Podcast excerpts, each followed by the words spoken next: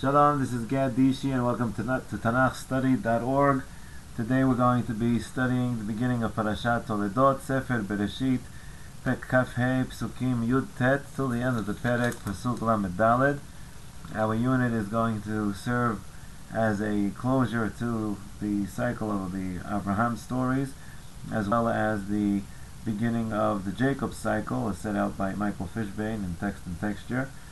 Uh, we'll be introduced to a number of themes. The theme of uh, one of them that we've already seen throughout Sefer Bereshit in regards to primogeniture, the firstborn, the ideas of struggles at childbirth, birth, uh, the themes of deception and fertility that will be playing themselves out throughout uh, Parashat Toledot and the remainder of the Jacob cycle.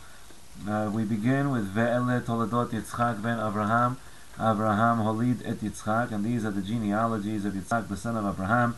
Abraham begot Yitzchak. We begin with the Vav Achibur. We're connecting to the previous section, uh, that was the end of Parashat Chayei Sarah, which was Ve'ele Toledot Yishmael ben Abraham.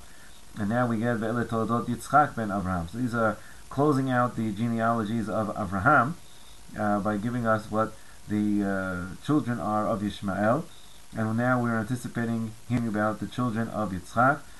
Uh, in Yishmael, the pasuk stresses Asher Yalda Hagar HaMitzrit Shifchat Sarah Abraham. It's the side of his mother which is predominant. Whereas by Yitzchak, it's Abraham Holidet Yitzchak. Yitzchak is the one who is going to be carrying out the uh, covenant that was between God and Abraham. It's going to be the idea of transmission uh, the entire challenge of how Yitzchak will be able to follow in the footsteps of his great father, the trailblazer, and what role will he have in setting out his own uh, stakes to the covenant, that he be able to also serve as one of the patriarchs of the Jewish people. ויהי יצחק בן ארבעים שנה, בקחתו את רבקה בת פתואל הארמי מפדן ארם, אחות לבן הארמי, לא לאישה. And Yitzchak was 40 years old when he took Rivka, the daughter of Betuel the Aramean, from Padan Aram, the sister of Lavan the Aramean, to him for a wife. So Yitzchak is 40 years old when he gets married. Uh, that's when the uh, Eved of Abraham comes back with Rivka, uh, when uh, Yitzchak is 40 years old. The identity of Rivka herself, is, she is not identified as an Aramean her father is and her brother is, and the place where they come from is Aram. But uh, Rivka, it seems to be the text is distancing Rivka from being Aramean. Uh, it might be a plus, it might be a minus, but the uh, actual idea of Arami and Ramai, uh, that wordplay, uh, does come to mind, especially when we take into account what will later transpire in regards to Lavan uh, in his home when Yaakov is going to be duped into marrying Leah instead of Rachel. And therefore, even though we are still early in the story, there are certain seeds uh, that the text is hinting at in regards to whether or not Rivka herself is going to have any elements of deceit, of trickery that she may have learned in her family's home. Uh, will she be able to use those tools uh, of the trade in other contexts, and will it be a positive or a negative action that will be undertaken. Uh, I should point out that, uh, as Robert Alter states, the beginning of this parasha gives us the false impression that we're having an actual symmetry with the previous paragraph uh, about Ishmael, where we see that Ishmael has his list of genealogies. Uh, however, the verse that follows the opener for Ishmael gives us what we're expecting. Ve'ele shemot b'nei Yishmael b'shmotam letoldotam bechor Yishmael nebayot v'kedar ve'ad be'el u'mibsam. So the text lists for us the names of the children of Ishmael, starting with who the Bechor is. And in this situation, though, uh, when we come to Yitzchak, uh, we don't have these are the names of the children of Yitzchak. The Bechor of Yitzchak is. Instead, we are given the story uh, that basically retards the uh, continuation of the tale, and we're not able to see whether or not uh, we have uh, children. In fact, the story is going to develop into one where uh, we're dealing with someone who's barren. Rivka is going to be barren, and therefore we also don't know who from the children once they're born who is the firstborn. And therefore, we don't get this symmetry that we're looking for with the genealogies of Yishmael, and it's the beginning of the parasha, Ve'ele Todot Yitzchak ben Avraham, uh, and the curious continuation thereof uh, that allows us to take note that we are in a situation which is uh, abnormal in the sense that we are expecting the blessings of Abraham to come true and to come through Yitzchak and to have uh, many children, and yet we're met with disappointment and difficulties. ויעתר יצחק לאדוני לנוכח אשתו כי עקרה היא, ויעתר לו אדוני ותהר רבקה אשתו. And Yitzchak pleaded with the Lord on behalf of his wife Rivka, and before she was barren, and God uh, listened to his petition, and Rivka became pregnant. ויתרוצצו הבנים בקרבה, ותאמר אם כן למה זה אנוכי, And the children were racing around within her. V'yitrotzetzu could be a strong form of roots, or it could also be rotzetz, to destroy, to pulverize. Uh, the children were uh, literally struggling within her, and she said, If so, why am I? And this saying could have been something that she said to herself. She could have mentioned it to other women to see whether or not this is something that is uh, the normal course of action during the pregnancy, uh, being that she was barren, she never experienced this before. Uh, but however, uh, she is expressing some sense of bewilderment, some sense of Yeush, of this idea she has no hope, she doesn't know what to do with herself and but telech, and she goes lidroshet Hashem to seek out God. It could be that she went to her designated place of prayer, where she had been praying apparently when she was still barren, uh, and there's where she sought out God. It could be that, as Rashi points out, maybe she went to Bet Midrashol Shel Shem, that she was uh, seeking out God. She went to the Bet Midrash of Shem to hear through a nevuah uh, what it is that God wants of her. Uh, it also could be that uh, uh, she went to seek God from anyone else who would be considered a Navi. Uh, the uh, that Mikra brings down that the she would not have gone to Avraham. She didn't want to uh, distress Avraham. She didn't also go to Yitzchak because she didn't want to distress Yitzchak. That they uh, if once they finally did overcome the infertility issue to then have complaints about the pregnancy. Uh, she didn't want to have that be introduced to the dynamic, and so therefore she had sought God elsewhere. Vayomer Adonai la shenei goyim bebitnech ושני לאומים ממעייך יפרדו, ולאום מלאום יאמץ, ורב יעבוד צעיר. And indeed, we see that God responds to her, uh, not clear whether it's directly to her or through the oracle, through a different Navi, uh, that there are two nations in your womb, and two peoples from your innards shall uh, burst forth, uh, will separate, and one people from the other shall prevail, and Rav Ya'avod Sa'ir. And this phrase has caused much difficulty because we are missing some grammatical uh, piece of the puzzle. Normally we would have Rav Ya'avod Et Hatza'ir, or Velarav Ya'avod Sa'ir, or Rav Ya'avod Lat Sa'ir, uh, any types of uh, clue in which direction uh, these words are meant to be uh, understood. However, the text leaves them ambiguous and seems to be intentionally ambiguous. Uh, the two different readings are Verav, the great or the elder, Ya'avod Sa'ir, uh, will serve the younger, meaning that the younger is going to be the greater. Uh, however, that seems to be some type of internal contradiction. Uh, if we're not referring to the elder as Bechor, but instead to as the Rav, uh, why is it that he is referred to as the Rav? He should be referred to as the Bechor. The Bechor, Ya'avod Sa'ir, might have gone off better, but if we're saying Berav, the great one, uh, is going to uh, serve the younger, it ends up that the younger is actually the great one. Uh, in, because of that difficulty, perhaps, really Berav Ya'avod Sa'ir means that Verav, uh, the great one, the elder, uh, Yavod Sa'ir, the younger shall serve. The younger shall serve him. And therefore it sounds that the uh, elder here is going to have the younger one working for him, which is exactly the opposite of the first translation. Uh, these difficulties with the uh, translation of these words uh, also are something that plague Rivka. Uh, however, it seems to be that, as we will see later on, that she had had some impression of which way it should go.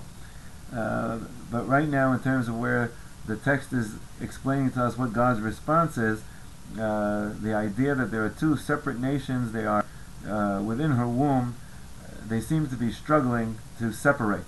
It doesn't seem to understand why there's this need for separation. Uh, the Midrash, when it talks about the actual internal struggles of the children on the previous pasuk, relate. Uh, Rashi brings down that the uh, when they would when Rivka would pass by the Bet Midrash, then Yaakov would be wanting to get out, and they'd pass by Avodah Zarah, and Esav would want to be coming out, and so it seems to be that they are uh, attributing character traits to the children in utero uh, that don't allow them to be compatible with one another. Therefore, they need to find their own independent space, and therefore they're looking already to separate. And when people separate, they get their own space. And her days came were filled for uh, coming to be birth. Her, she came to term, and now and behold, there were twins uh, within her womb. And it seems to be that the word vihine, tomim bebitna, and behold, she has uh, twins in her stomach, means that she hasn't really shared the content of her uh, prophecy or of the oracle through the Navi uh, with uh, her surrounding people. Uh, for if they already heard that there were two babies struggling within her, they would have already understood that they were twins. Um, however, being that it's Behinet, tell me, Behinah, surprise, it seems to be that Rivka hasn't shared the Nivu'ah. It's not clear whether she shared it with Yitzchak or not. Uh, more likely than not is that she had kept it to herself. Uh, again, perhaps to uh, prevent any type of uh, mental anguish that there are going to be some type of struggle uh, within her or within the or between the children once they are born, and if they become into two separate nations, what kind of nations will they be becoming? ויצא הראשון אדמוני כולו כעדרת שיער ויקראו שמו עשיו. And the first was born, uh, came out ruddy, red, like a hairy mantle, all covered with hair, and they called him Esav. ואחרי כן יצא אחיו, וידו אוחזת בעקב עשיו, ויקרא שמו יעקב, ויצחק בן שישים שנה בלדת אותם. And afterwards his brother emerged, and he was holding the heel of Esav, and therefore they called him Yaakov, the language of Akev, of a heel, and Yitzchak was 60 years old when he gave birth to them. The text has held back uh, the amount of time uh, that uh, ya- that Yitzchak and Rivka were struggling with infertility until after the birth of the second child, uh, when Yaakov emerges uh, from the womb. It is 20 years from the time that Yitzchak marries Rivka until they have children. Throughout that time, they are praying to God. Uh, there's no attempt for any surrogate motherhood that we had already seen between Sarah and Hagar, and as we will see later in regards to uh, Rachel with Bilhah. Uh, but here, Yitzchak and Rivka just stick it out with their prayers for 20 years. Uh, seems to be a very difficult period, not knowing how and why the blessings of God uh, are not coming true, why it is that the blessings that Abraham gave are not coming true, uh, but they are praying until their prayers are answered, and that gives us more of this backdrop about why it is that Rivka is hesitant to share any distress points about the pregnancy. Uh, now it was a successful pregnancy uh, and coming to term. One of the things to point out is that we have a ideological explanation for what the name of uh, Esav is. It seems to be coming from the language of Asui. He's completely formed. He's done. He has so much hair on him.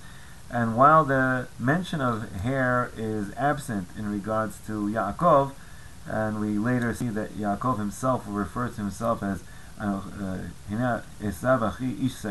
ish. His brother is the hairy one, and he is uh, smooth. Uh, it's interesting to note that it must be that uh, if it's true that Yaakov was holding on to the heel of Esav, that they were monoamniotic, meaning they shared one amniotic sac, which means that they must be identical twins. Now, there's no other way for one infant of twins to be holding on to the heel of the other if they're not sharing the same amniotic sac. Uh, how is it then that we have some different attributes for uh, identical twins? And apparently, scientifically, it's possible that if the uh, uh splitting of the cells uh, after the the two embryos are formed take place, there are opportunities for different genetic dispositions to be developed. And while we call them identical twins, there might be uh, certain elements that are not identical. In this case, it will seem that it might be their hairiness. That might be one different difference between them. Uh, the Regio will later say that the difference in hair appearance is only in regards to grooming. It's not in regards to the uh, presence or absence of the hair. It's only that Yitzchak might feel later Yaakov and realize that it's not the same type of hairstyle that Esav has but that they both have uh, uh, a lot of hair. Um, either way, one of the points that might be made here is the entire uh, system of primogeniture, of the great importance that's been placed on the Chor throughout the ancient Near East. Uh, something that's uh, been preserved to some degree in many of the points in the Torah, at least in the stories in Bereshit. Certainly, there's the struggle about whether or not the Bechor has a special status by being Bechor. We see later on in Sefer Dvarim that the Bechor is supposed to get Pishnaim. We know this also from ancient Near Eastern texts. We know that there are privileges, but they also come with responsibilities uh, in order to take over the clan, in order to run the family finances. Once the head of the family passes, the Bechor is looked to as the authoritative figure. Uh, they're the ones who are going to be entitled to more because they are responsible for more. However, uh, being that the case, it's not something that is necessarily inborn and uh, determined at birth, even though biologically there is only one firstborn. The status of firstborn, the legal ramifications of being a firstborn, uh, seems to be something that can be contractually uh, dealt with or uh, referenced by a particular by a parent, by a father. We see Yaakov doing it later with Yosef over Reuven. Uh, we see it also in regards to perhaps uh, Yaakov with the grandchildren of Menashe and Ephraim.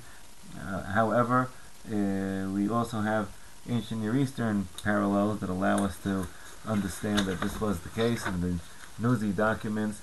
There is situations where uh, one uh, brother is selling his future rights to the firstborn privileges to his brother for some present value for some sheep right now uh, and so it's something that seems to have been a legal status more than a genealogical biological one. By having Yaakov and Esav be identical twins, uh, perhaps the Torah is uh, challenging the idea of primogeniture being based on biological firstness uh, when you're dealing with a case of twins, which makes it much more difficult to justify uh, the choosing of one over the other for the few seconds difference uh, in their birthing pattern. Throughout the Torah, we see different aspects of Bechor. We see them in regards to Bikurim, to Reshit Hagez, to the Bechor Adam that's being uh, going to be it's going to be redeemed, the firstborn of the animals, of the din of Bechor that needs to be uh, sacri- uh, given over to the Kohen. And it seems to have this quasi Kadosh status. We know that originally the Bechor, the firstborns were the ones who were supposed to be working in the Mishkan uh, until later they were replaced by the Leviim. And so it seems that there is a uh, push-pull uh, in regards to identifying and legitimizing the firstborn status as special throughout the Torah. Uh, we started with it, but we got rid of it. We used the Leviim instead. The Bechor, it's not a Korban really, but it has to go to the Kohen. You're not allowed to work with it. It's like a Korban. Uh, we have Bikurim, which are uh, agricultural products that are also not regular korbanot. They are brought towards the mizbeach. There's hagasha, hanafa, but there's no actual burning the fruits on the uh, mizbeach. And so therefore we're dealing with categories of kedusha of special uniqueness that belong to the first of whatever it is. And on some level, the Torah is telling us that we afford them this special category, but at the same time, their status is always subject to change. It's possible to do pidyon, it's possible to replace them.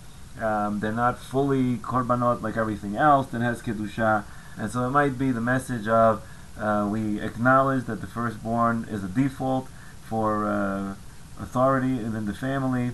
However, it's not something that is an inborn trait that is going to dictate who is going to carry forth the line. Uh, continuing with our text, Yaakov Ishtam Yoshev Ohalim. The children grew up. Esav was someone who knew the hunt. He was working in the field. Yaakov was an Ishtam, whether it's a complete person, a simple person, an innocent person. The word tam here lends itself to a number of meanings, but it seems to be meant to be in some type of contrast to the term Yodei Atzaid, uh, because we see that the final end of the pasuk is Yoshev Ohalim, which describes the habitat where they are. Uh, growing up, Yaakov is in the tent, Esav is in the field, so it seems to be that the Ishtam is being contrasted with the Yodei Said, uh, some type of innocence as opposed to the conniving uh, treachery of the hunt that needs to be undertaken in order to be a successful hunter. And Yitzchak loved Esav because game was in his mouth, and Rivka loved Yaakov. Uh, it's not clear whose mouth has what kind of game in it. Uh, most Mefarshim understand that Yitzchak is being fed the uh, fruits of the labor of Esav's hunt, and therefore the game is in the mouth of Yitzchak. In my book, Jacob's Family Dynamics, I try to explain why it is that Yitzchak might have this affinity towards the tzayid, the smell of the barbecued meat, might be something that is uh, associated with his being relieved of his impending death at the Akedah, uh, when he smelled the ram being burned on the altar, perhaps while he was still bound uh, and before he was free to go. Uh, he associates that smell with his freedom and his life, and therefore it's something that he enjoys tremendously, and Esav is tapping into that unknowingly. Uh, Rivka's love for Yaakov is unconditional in the pasuk. It's something that is listed here without a reason. Uh, it seems to also be another type of contrast. We're presuming these contrasts because they're juxtaposed one to another. Uh, and the text goes on to explain to us the situation where perhaps Yaakov's innocence is something that uh, is more being developed into some cunningness. Vayazid Yaakov Nazid, min. Yaakov was cooking up a, a stew, and Esav came from the field, and he was tired. The word for cooking and stew has the uh, sound, uh, the phonetics of Yazid Nazid. Sounds like Mezid, uh, some type of purposeful activity. Uh, some people want to read into this that it is Yaakov's intention uh, to wait for the utmost opportune time to be able to try to get Esav to sell him the birthright. And he finally came up with the right plan by cooking up this food as Esav came back from the field tired. ויאמר עשיו אל יעקב, הלעיתני נא מן האדום האדום הזה, כי עייף אנוכי, על כן קרא שמו אדום. And Esav told Yaakov, cram my maw with all of this red, red stuff because I am tired. And that's why they called him Edom, because he was someone who was looking at the Adom of the red. ויאמר יעקב, מכרח היום את בכורתך לי. And Yaakov said, sell to me today your birthright. And Esav says, Vayomer Esav, Hinei Anochi Hodech Lamut, Velama Zeli Bechorah. And this statement of Esav could also be something that he uttered to himself or in his mind, uh, or it could be something that he relayed orally to Yaakov. And he said, I'm about to go die. Uh, why would I need the birthright? This statement of Esav about, about to go die uh, seems to be some type of an echoing back to what it is we heard from Rivka, Im Ken Lamazeh Anochi, uh, but it also is something that is related to Esav's nature as someone who's involved with the hunt. Every day he goes out into the field with dangerous animals. He doesn't know if he's going to come back. Uh, he doesn't know if the animals will devour him, and therefore he doesn't need this long-term pension plan of the Bechorah. Indeed, now if uh, Yitzchak is somewhere in the vicinity of uh, 70 or 80, if uh, Yaakov and Esav are in their uh, teenage years or 20s, uh, Yitzchak is about to live for another hundred years, and therefore uh, it's going to be a long time before anyone can get any benefit from the status of firstborn. And so, why should I hold on to it for the next X amount of years uh, in order to benefit from it? Let me get the stew today. Uh, lo v'yimkor et bechorato Yaakov. And Yaakov said, "Swear to me today." And Esav swore to him, meaning they're going to uphold the deal even after the day the, the food is exchanged. Vayimkoret bechorato Yaakov, and Esav sold his birthright to Yaakov, something that we mentioned before that even though a biological fact of who is firstborn, the rights and the obligations that are conferred upon that individual are things that can be transferred by contract agreement or uh, parental uh, preference. ויעקב נתן לעשו לחם ונזיד עדשים, ויאכל, וישת, ויקום, וילך, ויבז עשו את הבכורה. And Yaakov gave to Esav bread and the stew of lentils, and he ate and he drank and he got up and he walked and he discerned, despised the Esav despised the Bechorah. And the way that the text is set up leaves us with the ability to explain that Yaakov did not sell the birthright for the stew and the bread, but rather it was an independent sale where the stew and the bread was just a formality that is associated with closing a deal. Uh, we see this later on in other situations as well, where uh, the, the, meal is considered the uh, consummation of a sale, uh, where the consideration is something other than the meal. And so to here, Pasuk Lamed Gimel would basically be, according to Choratol Yaakov, Esav sold the birthright to Yaakov for whatever price they agreed upon, and Yaakov gave to Esav all of this food in order to uh, officially close the deal in the formal sense. And the rapid succession of verbs Vayochal, Vayesh, Vayakom, Vayelach, Vayivez, Esav, uh, as Robert Alter points out, represents this uncouth dispatch of which Esav is ready to jettison the Bechorah. It's not just some even keeled decision about now versus later. He is ready to also despise, to denigrate the Bechorah. And so this entire section gives us a lot of the th- running themes that we're going to be dealing with. Uh, indeed, all of this is basically uh, trying to fill in what we were not able to fill in uh, in the Toldot of Yitzchak by just coming along and saying, oh, the Toldot of Yitzchak ben Abraham, uh, Ele Shemot b'nei Yitzchak, Yaakov ve'esav. We don't know why Yaakov is first and Esav is the firstborn. Why is Yaakov? Why would Yaakov be the Bechor?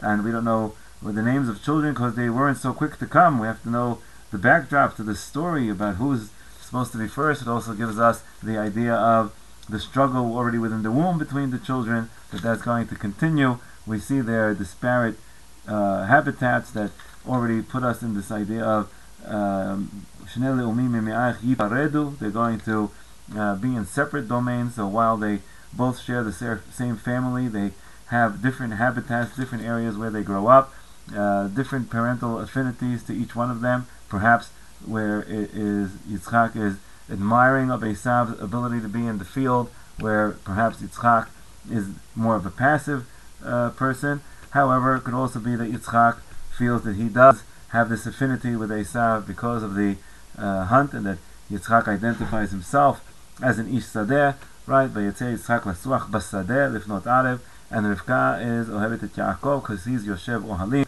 and in the past Rivka is Eshet HaOhel, she's being taken into the Ohel, uh, formerly of Sarah, Bebeya Yitzchak HaOhela Sarah Imo, and therefore Rivka is a dweller of tents as well, and so she has the affinity of Yaakov, perhaps they spend the most time with each other in their relative habitats.